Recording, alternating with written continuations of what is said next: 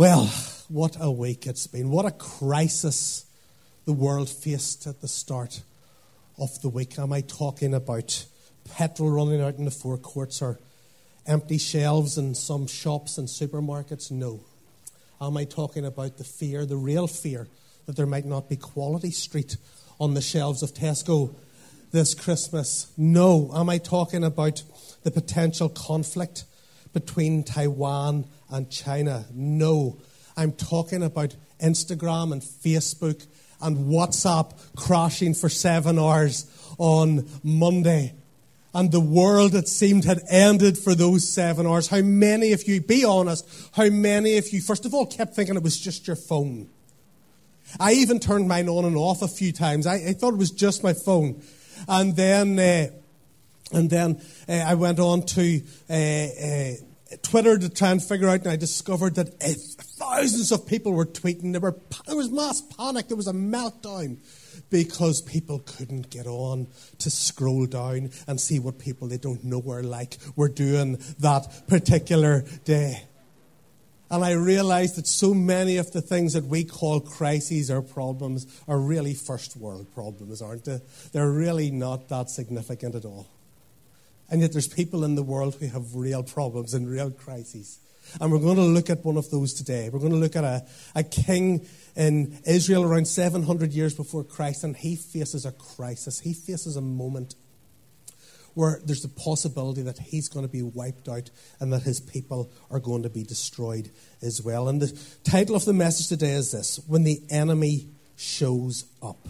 When the Enemy Shows Up. And we're going to be thinking about that from two angles. One is when does the enemy show up? When do we tend to get attacked in our lives? When does the devil tend to focus his attention on us? And secondly, when the enemy shows up, what do we do? How do we respond? How do we overcome? How do we press through? How do we persevere and get through the battle? So let's look at a, a passage in Second Chronicles.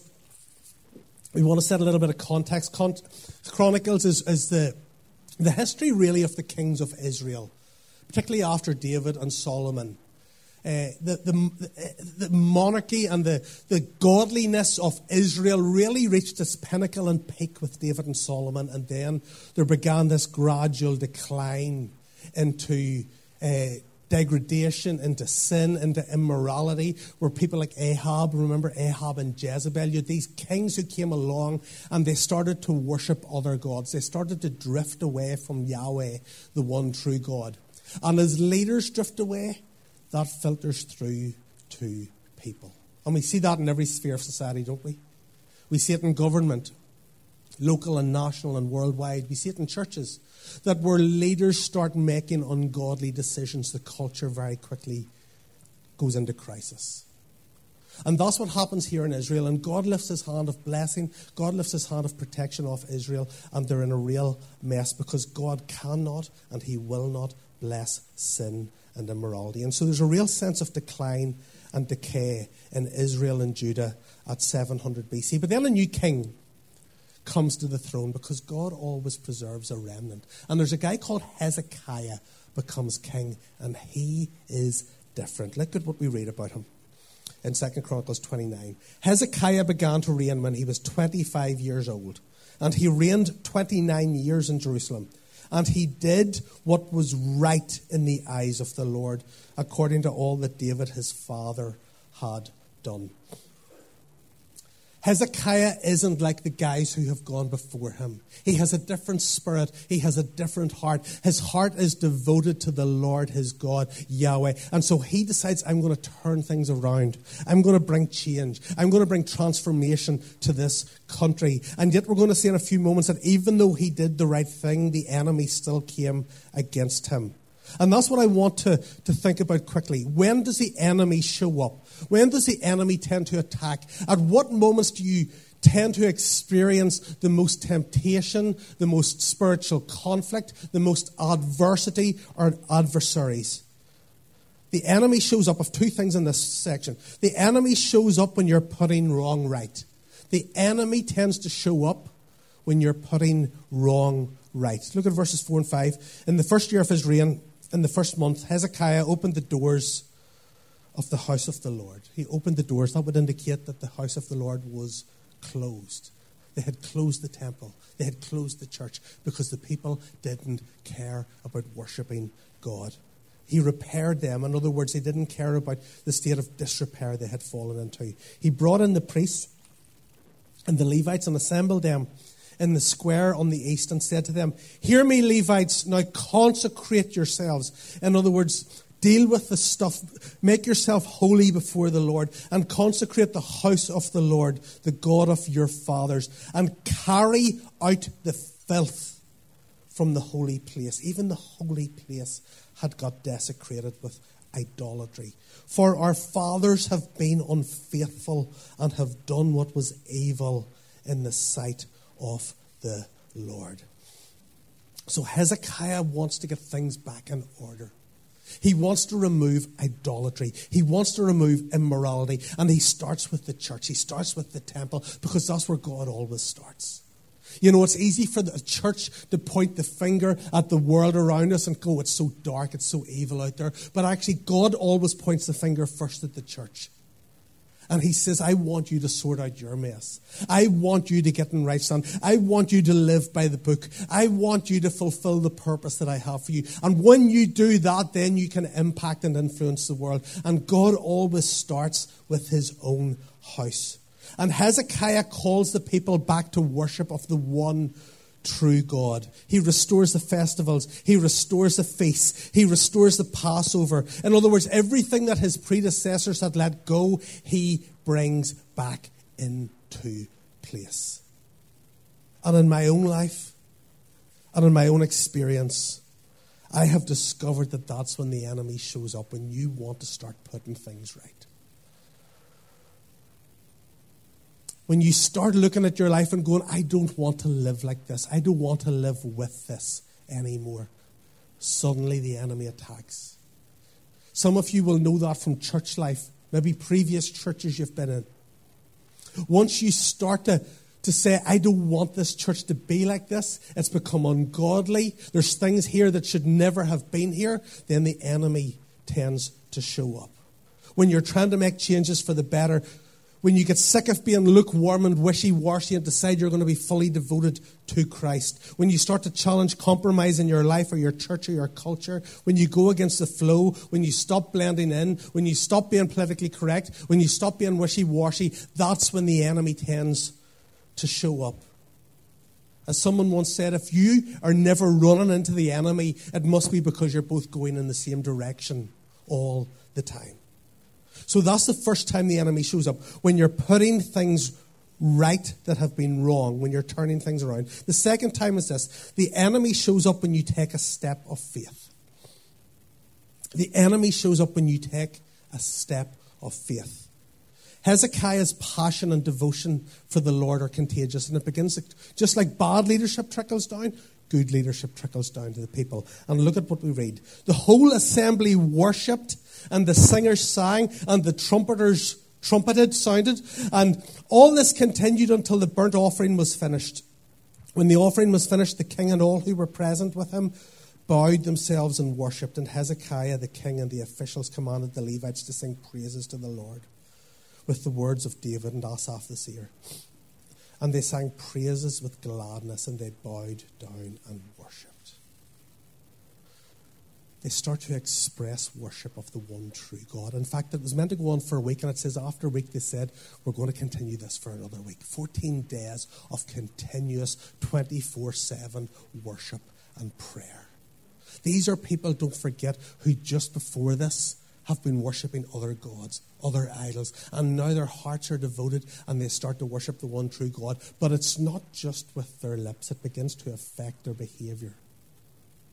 Their belief begins to affect their behavior. Their worship affects their lives. Because look at, at what we, we read. Hezekiah commanded the people who lived in Jerusalem to give a portion due to the priests and Levites that they might give themselves to the law of the Lord. As soon as the command was spread abroad, the people of Israel gave in stinginess, gave just enough. No, they gave in abundance the first fruits of grain, wine, oil, honey, and of all the produce of the field. And they brought in abundantly the tithe of everything. In other words, it's not just a shallow change, it's not just a superficial change, it affects our pocket. And as I always say, Salvation that affects your heart but doesn't affect your pocket is not genuine salvation. Because when you're truly saved, when you're born again, when God comes into your life, it affects every part of your life, not just what you do for one hour, 15 minutes on a Sunday morning. It affects every moment of every day of your life. And this begins to affect their, their, their, their giving. They have a gift day. And actually, we read that so much is brought in that they have to build bigger barns and bigger storage facilities to, for it all because they don't know what to do because the people are so generous, because they're so devoted to the Lord. So the enemy shows up when you want to put things right that have been wrong. And the enemy shows up when you start to take steps of faith, when you start to step out and follow God in a new way. And I'm sure you have experienced that, and I have. I think about our own lives. I think about me beginning training for ministry 18 years ago when I left my job in Unilever. And I gave back my company car and I loved my job and I loved the car. And I thought, you know what? I have sacrificed so much to go into to, to training for ordained ministry. You know, God is just going to lavish blessings upon me. You know, He's going to replace that company car with a Mercedes or something like that. Um, it turned out it was a second-hand Ford Focus from the auctioneers, but but it was it was a good Ford Focus. It was a Zetec. But but I just thought it was going to be blessing upon blessing upon blessing. You know, I thought I would be the, the next cross between Mother Teresa Billy Graham and Benny Hinn. You know, it was just going to be all just blessing. And within two months, I found myself in the lowest, darkest place I'd ever been up until that point in my life. And I couldn't explain why. There was nothing particular had happened. But those of you who have ever experienced the darkness that descends upon you at times, you get up in the morning and it's like just a weight. You can almost feel it in your chest, in your stomach. And you go to bed at night and that was my life for a few months, two or three months. And I remember coming home at Christmas at the end of that first term and lying in my, my bedroom and just going, God, I don't know if I can do this. And the enemy was trying to take me out before I was even beginning. And then I fast forward to our, our third year in Dublin. And things were going well, but I decided I'd pray a bold prayer. Because I'd heard my friend Alan Scott up at the Causeway Coast Vineyard say that he had got tired of not seeing many people come to faith. And so he had prayed one year that 100 people would come to faith. So I thought if my friend Alan Scott can pray that, I'm going to pray that too. Now, I should have really thought it through because the year before we had only seen eight or nine people come to faith. So eight to a hundred was quite a big jump, but God loves bold prayers. And that year, on our Sunday morning services, we saw 96 people come to faith. It was incredible. Every Sunday morning, people were responding to the gospel. People were being set free from drugs. People were being healed. People were getting demons delivered from them. Relationships and marriages were being restored. Hindus and Muslims were being baptized by full immersion in water. It was wonderful, but then the enemy started pushing back. And for the next year, there wasn't a single week in our household that one of the three of us, if not all three of us, was sick and our health went downhill, and our family life went downhill, and our marriage went downhill. And in the midst of all this incredible stuff that God was doing, the enemy was pushing back because there are two kingdoms. There's the kingdom of God and there's a kingdom of darkness. And when you start taking territory from the kingdom of darkness, it brings you into the battle. I used to do martial arts. And you know what? When we would compete, when my, when my, my, my teammates were in the ring, I felt fine. It was only when I stepped into the ring that I was likely to get a kick to the head. When you're on the sidelines, the enemy doesn't care. You're not a threat. But when you step in, you're now in active service, and the enemy takes notice, and the enemy wants to, to pull you back, and we'll see how he does that in just a moment. Look at the first verse of chapter 32.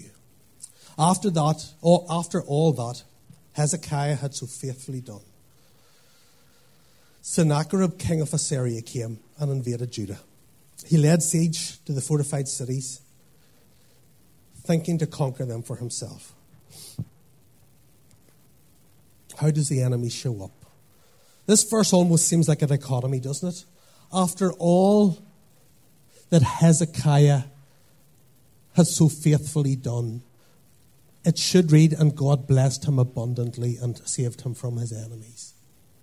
After all that he had so faithfully done, it says the enemy, Sennacherib, king of Assyria, came and invaded Judah.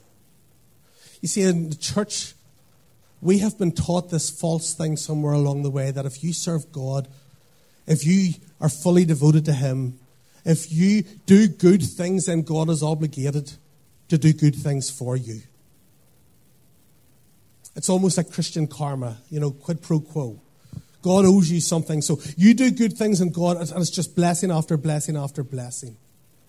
And I do believe that God blesses obedience, don't get me wrong. But the truth of the situation is that sometimes it's because you're being obedient, because you're being faithful, because you're being passionate about your faith, because you're being devoted, because you're being generous that you begin to face attack. You appear on the enemy's radar and all the forces of hell come against you. And some of you need to know today that the attacks that are coming against you are not because you've done something wrong, it's because you're doing something right. because it's very easy when you're under attack to start blaming yourself and thinking, I must be disobedient. And sometimes there is stuff in our lives we need to sort out.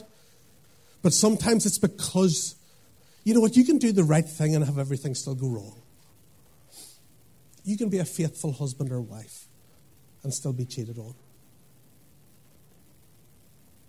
You can be a committed, devoted friend and still be betrayed. You can live a healthy lifestyle and still get sick. You can work really hard and still be made redundant. The Bible tells us that Satan has one mission steal, kill, and destroy. That he prowls like a roaring lion seeking to devour. And you know what the Bible also says in Isaiah 54? That no weapon formed against me shall prosper. But if it says that no weapon formed against me shall prosper, do you know what that means? There will be weapons formed against you they just won't prosper. There will be weapons formed against you. And the two weapons that the enemy always uses against the people of God are this intimidation and fear. Intimidation and fear. His goal is to make you think that he is bigger than he is and that your God is smaller than he is. His goal is to have you shrink down and feel contained and to, to just crawl into a corner and, and, and be ineffective and passive and to be afraid of him.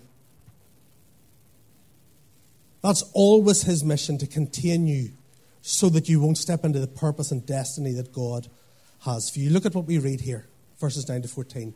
When Sennacherib, the king of Assyria, and all his forces were laying siege to Lachish, he sent his officers to Jerusalem with this message for Hezekiah. So he sends a Hezekiah a, a wee message. This is what Sennacherib, king of Assyria, says. On what are you basing your confidence? Because the enemy always goes after your confidence.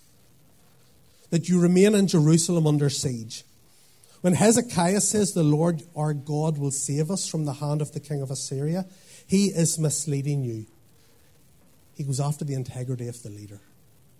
He wants them to start questioning the integrity of the leader. Don't trust the king, he's misleading you. He's going to let you die of hunger and thirst. In other words, the king isn't looking out for your best interests. Do you not know what I and my predecessors have done to all the peoples of the other lands? Were the gods of those nations ever able to deliver their land from my hand? In other words, I have a history of violence, I have a history of destruction. Why should you be any different? How then can your God deliver you from my hand? Your God's no different than anyone else. You're going to go the same way as everyone else. Look at that language. It's threatening, it's intimidating. This is actually quite mild. This is one of those stories that appears three times actually in the Old Testament. Also in uh, 2 Kings 19 and uh, Isaiah 37. And in the language in those other two passages, this is actually what he says to Hezekiah Your people will have to eat their own excrement and drink their own urine. Sounds like a lovely fella, doesn't he? probably from Lurgan somewhere or something like that with that sort of chat, huh? But the point is this the enemy's goal is to intimidate and to instill so much fear and apprehension and unsettledness into your life that you just go, What's the point? I'm just going to surrender. I'm going to raise a white flag. That you crawl into a corner, keep your head down, don't bother speaking up. What's the point? I'll just try to avoid conflict. I'll just give up. That's what the enemy does. That's what our culture does to the church. Church, just be quiet. Yeah, do your wee Sunday thing, but don't think that you have any voice into the rest of society. Keep your faith private. It calls us names bigoted, narrow minded, phobic. You know, all those phobic words we have now. And I, I believe minorities should be protected, don't get me wrong. But Islamophobic and homophobic and transphobic. Can I tell you what group on the planet today faces the most persecution and hatred? It's Christians. The church faces more persecution and hatred every day than any other group in this planet. But the enemy wants the church just to shut up, know its place, batten down the hatches, and not get involved in transforming society. He wants us stuck in powerless and passivity. But there's something else I noticed very specific about this intimidation. Look at this, verse 18. Then they called out in Hebrew to the people of Jerusalem who were on the wall to terrify them and make them afraid in order to capture the city. Now, where are these people from? They're from Assyria, so they should be speaking Syrian. I mean, I went to Clounagh and I can figure that out. Okay, they, they, their language was Syrian, but what language are they speaking to intimidate and, and bring fear? Hebrew, the language of the people. And the other two passages it actually says that, that, that, uh, the Hebrew said, Will you please stop because the people can understand you? said, No, that's why we're talking in Hebrew, so they can understand us. You know what that says to me? That the enemy can speak the language of your greatest weakness and vulnerability. That the enemy knows exactly where you're weakest. That the enemy knows where you're most vulnerable. Do you know why I'm preaching on this passage today? It was about 12 days ago. One morning I woke up, and the first, randomly, the first word in my mind was Sennacherib. Sennacherib. And I was like, Sennacherib? Now, I've since discovered I'm pronouncing it, I've been pronouncing it wrong as Sennacherib, but I'd always pronounced it Sennacherib. So all day I'm going, and I'm like, I think that's in the Old Testament somewhere. And I, I sort of put it out of my head, and all day it keeps coming back to me about five times. I think Sennacherib, Sennacherib, Sennacherib. And then I, I decided to go and study it. And, and as I say, as I studied it, I realized it was Sennacherib. But God knew I was too dumb to understand Sennacherib. And so he, he spoke Sennacherib because that's what I'd always thought how you pronounce it. Because God speaks our language. God will speak your language. God, when He wants to communicate with you, will not do it in a lofty way that you can't understand. He will speak to you in a way that you do understand. That's why on the day of Pentecost, they all heard them speaking in their own God isn't trying to hide things from you. So God speaks to you in your language, but so does the enemy. And the enemy knows your weaknesses, and the enemy knows your particular vulnerability, and the enemy knows those places in your life where he can poke. And he knows those words to say, those words to whisper in your ear. And what he wants you to do, because he's called the father of lies in John 8. He wants to speak lies to you, and his goal is that you would come into agreement with those lies. So he starts to speak things, he starts to whisper things. And his goal and his mission and his purpose is that, the, end is, that, is that you would start to take those things on board and that that would start to filter into your life. You know, in August most of you will know we had COVID in our household, all of us. And uh, in the midst of feeling pretty rubbish physically, myself and, and Becky uh, f- struggling to catch a breath, in the midst of all of the physical weakness that we felt, I had a really vivid dream one night.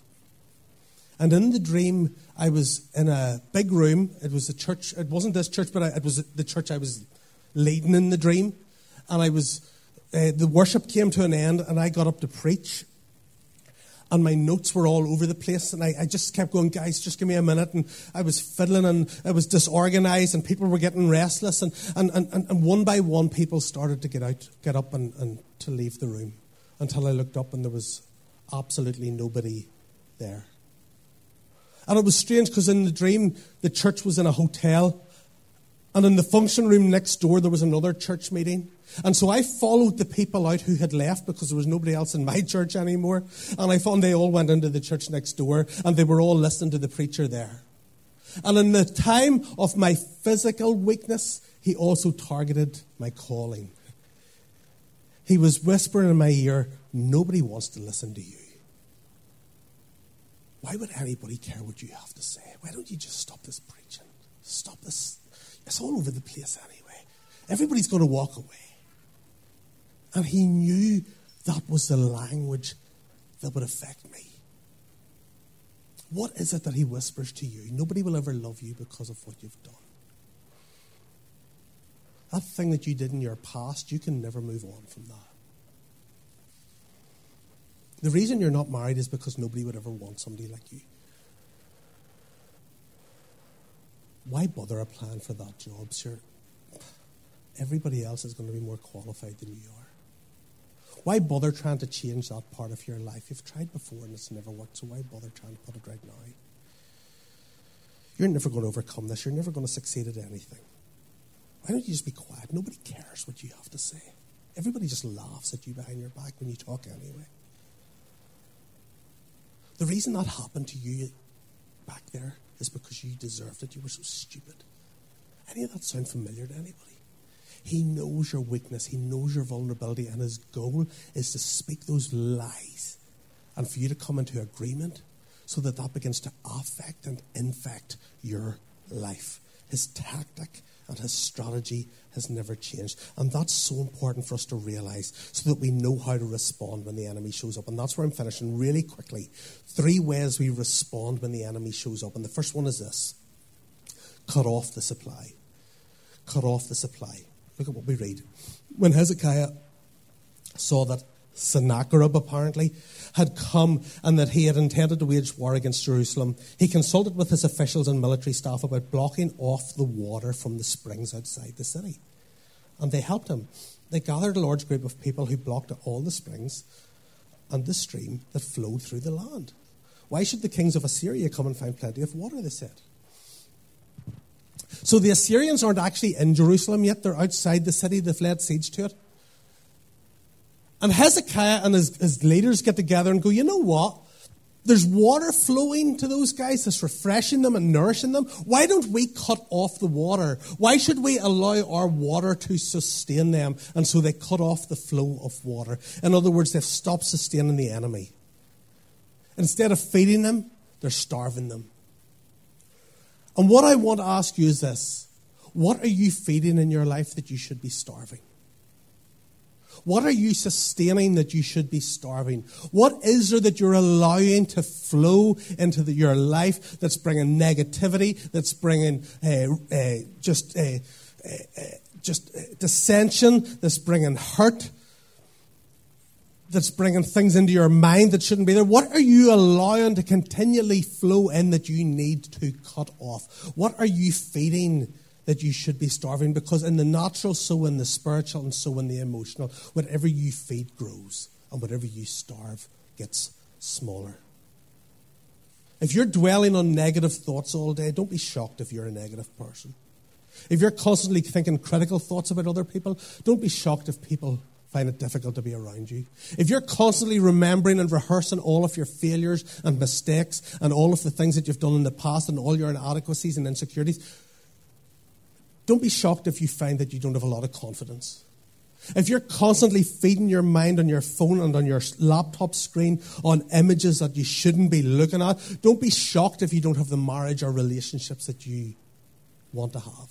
Because what you feed grows. And so, what you need to do is starve the source, starve it and stop it and cut it off. If you're around negative people all the time and they're influencing the way you think, you need to starve that source. You need to cut those people out of your life. There's environments and people and places and things that we just need to cut off because they're draining you and they're pulling you down. And you need to fill your mind with the Word of God. We need to fill our mind with the truth. Because if the devil is a liar, Jesus says, I am the truth. Jesus only ever speaks truth. We talked about that earlier, about your identity. Some of us struggle to sing that, but that is the truth. That what this book says about you is the truth. This is your mirror. This is your identity. And as you fill your mind with God's word instead of, instead of the lies of the enemy, you will discover that fear flees and confidence and courage rises. That's why God told Joshua, be strong and courageous, be strong and courageous, be strong and courageous. Why or how? Meditate on this book day and night. As you fill your mind with the word of God, strength and courage will begin to rise. Cut off the supply. Number two, repair the broken walls. Verse 5. Then he worked hard repairing all the broken sections of the wall and building towers on it. He built another wall outside that one and reinforced the terraces of the city of David. In those days, a city was only as safe as the walls were strong. That's why Nehemiah, when he hears about the walls of Jerusalem later on, it says he weeps and wants to rebuild them because a, a, city without walls was a vulnerable city. A city without walls was a, a city that could be overrun at any time. A city without walls was defenseless. And you know what the broken walls represent? Those places in our lives where we're particularly vulnerable. The broken walls represent those places in our lives where the enemy has the easiest access. Because the enemy will always go to the place of least resistance in your life. And we all have them. We all have those areas in our lives where, where he doesn't have to try that hard because things are broken. There's wounds, there's cracks, there's things from our past, there's little triggers, there's, there's things that he knows if he can get us there, it's an easy access. And the truth is, we all have those things. And I want to say this it's okay to have broken places, but it's not okay just to be content with your broken places. You see, here's what I have seen in the church over the last wee while because we, we we, we love grace in this church. We love that God takes us as we are. But we can almost develop a mentality of wearing our brokenness as a badge of honor. that we go, this is just the way I am, and God, you know, and and we kind of get addicted almost to our brokenness, and it kind of becomes our identity, and this is just who I am, and you just because God accepts me, so you just have to put up with it. Can I say to you that yes, God does accept you with no matter what brokenness you have. But when Jesus died on the cross, his body was broken that you might be healed. We have been singing it. He is a healer. Jesus is a restorer. Jesus is our liberator. Jesus sets us free. Jesus uh, delivers us. The word for salvation doesn't just mean going to heaven when you die. It's not a ticket to heaven. It's sozo. It means healed. It means restored. It means delivered. It means set free. It means made whole. That's why Jesus died. Not just so you could carry your baggage from pre salvation into heaven but so that you could find freedom, so that you could find life because he came to give you life and life more abundantly, so that you could repair the walls of your life and so that you don't have to live with that brokenness. Yes, it is a process, and yes, it's a constant thing. But Jesus came to make you whole. Jesus came to set you free. Jesus came to heal you. And so, therefore, we shouldn't be content with our brokenness. We should do whatever we have to do to be made whole. And for some of us, that means getting on our knees and repenting. For some of, it, some of us, it means talking to somebody, maybe going to a counselor. Maybe it means getting accountability. Maybe it means going to a 12 step program. Whatever that is, do whatever you need to do to be made whole. But do not live the rest of your life nursing your brokenness. Because Jesus has so much more for you than that. And that brokenness will always become the crack in the wall where the enemy finds access. Some of you know that. And if you don't fix your brokenness, you know what happens? You go and you splurge your brokenness on everybody else around you. And they spend the rest of their lives with you, having to deal with it too. We all have it. I have it. But Jesus came and had his body broken that we would be healed and restored. Repair the broken walls. And thirdly and finally, as I finish, pray and release the situation to God. Pray and release the situation to God. King Hezekiah, verse 20. King Hezekiah and the prophet, I love that word, annihilated all the fighting men and the commanders and the officers in the camp of the Assyrian king. So he withdrew, excuse me, so he withdrew to his own land in disgrace. And when he went into the temple of his God, his God who he had just been boasting about, some of his own sons, his own flesh and blood, cut him down with the sword. So the Lord, just in case you're in any doubt, so the Lord saved Hezekiah and the people of Jerusalem from the hand of Sennacherib, king of Assyria, and from the hand of all others. He took care of them on every side. I love this. Hezekiah and Isaiah get on their knees, get on their faces before the God of heaven, and they cry out to him. And the God of heaven hears their prayer and he intervenes. And look at what it says. He sent an angel, not a squadron of angels, not a battalion of angels, not an army of angels, one angel who struck down the whole Assyrian army. This is not dualism. This is not God and the devil equal. I wonder who's going to win. One angel sent from God wipes out, it says in another passage, 185,000 enemies. One angel, that's all it took. And the angel is sent in response to prayer. In fact, in Isaiah, it actually says, Because you prayed, I'm intervening. In other words, if you hadn't prayed, I wouldn't have. And I think God wants to restore to his people again an understanding of the power of prayer. That prayer moves heaven. That prayer changes things here on earth. There's things that will happen if you pray that won't happen if you don't pray.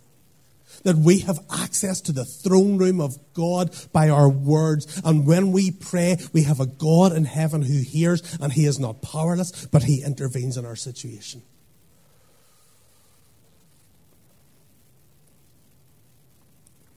God wants to remind us you have the resources. You have not exhausted the resources of heaven. You have all of heaven's resources just on your lips if you would just come before me in prayer.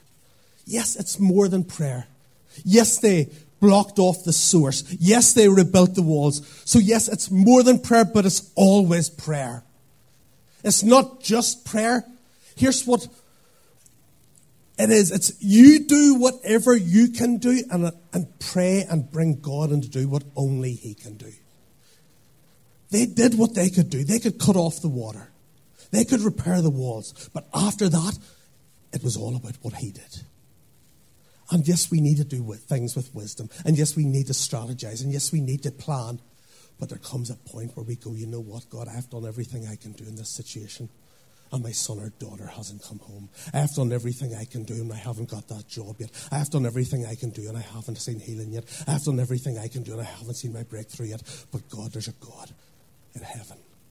And I know that you can do what I can't do. So, God, I invite you into this situation you have not exhausted the resources of heaven. And you know, as I finish, one of my favorite stories, one of the books that affected me most in my early years of my Christian life was a book called Fresh Wind, Fresh Fire by Jim Cymbala, by, who's, the, who's the pastor of the Brooklyn Tabernacle. And there's a story in it that I often tell, but it just emphasizes the power of prayer, and I want to share it with you.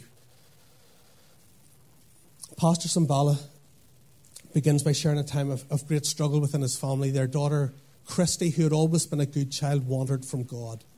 She began to get into the wrong company. She started dating this guy who was everything that her parents didn't want for her. And eventually, that hostility and the conflict at home came so strong that she moved out and moved in with her boyfriend. And then Pastor Jim Cymbala talks in his book about how they were having their midweek prayer meeting. And they were taking prayer requests. And as they were praying and as they were crying out, a woman came up to Pastor Jim and said, Pastor, I think we should pray for Christy. I think we should pray for your daughter. And he was conflicted because he didn't want to make it about himself. He didn't want to make it about his family. And yet he felt in those moments that the church should pray because they had tried everything else and it hadn't worked.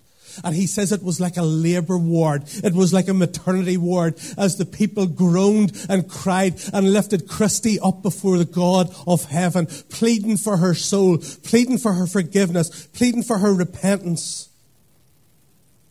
And then he talks about what happens next a few weeks later, or 32 hours later. 32 hours later, this is what happened. He says, and I quote, I was shaving when Carol, my wife, burst through the door, her eyes wide. Go downstairs, she blurted. Christy's here. I wiped off the shaving foam and headed down the stairs, my heart pounding. As I came around the corner, I saw my daughter on the kitchen floor, rocking on her hands and knees, sobbing. She grabbed my trouser leg and began pouring out her anguish. My vision was as clouded by tears as hers. I pulled her up from the floor and held her close as we cried together. Suddenly she drew back. Daddy, she said with a start, who was praying for me? Who was praying for me? Her voice was like that of a solicitor and an attorney. On Tuesday night, Daddy, who was praying for me? When her father didn't respond to her question, she continued, In the middle of the night, God woke me and showed me that I was heading towards an abyss. There was no bottom to it. It scared me to death. I was so frightened I realized just how hard hearted I've been, how wrong, how rebellious. But at the same time, it was like God wrapped his arms around me and held me tight. He kept me from sliding any further as he said, I still love you. Just months later, Chrissy had enrolled in Bible college. She now lives in the Midwest of America with her husband, who's a pastor. And Pastor Jim Cymbala ends the story with this. Through all this, Carol and I learned as never before that persistent calling upon the Lord breaks through every stronghold of the devil, for nothing is impossible with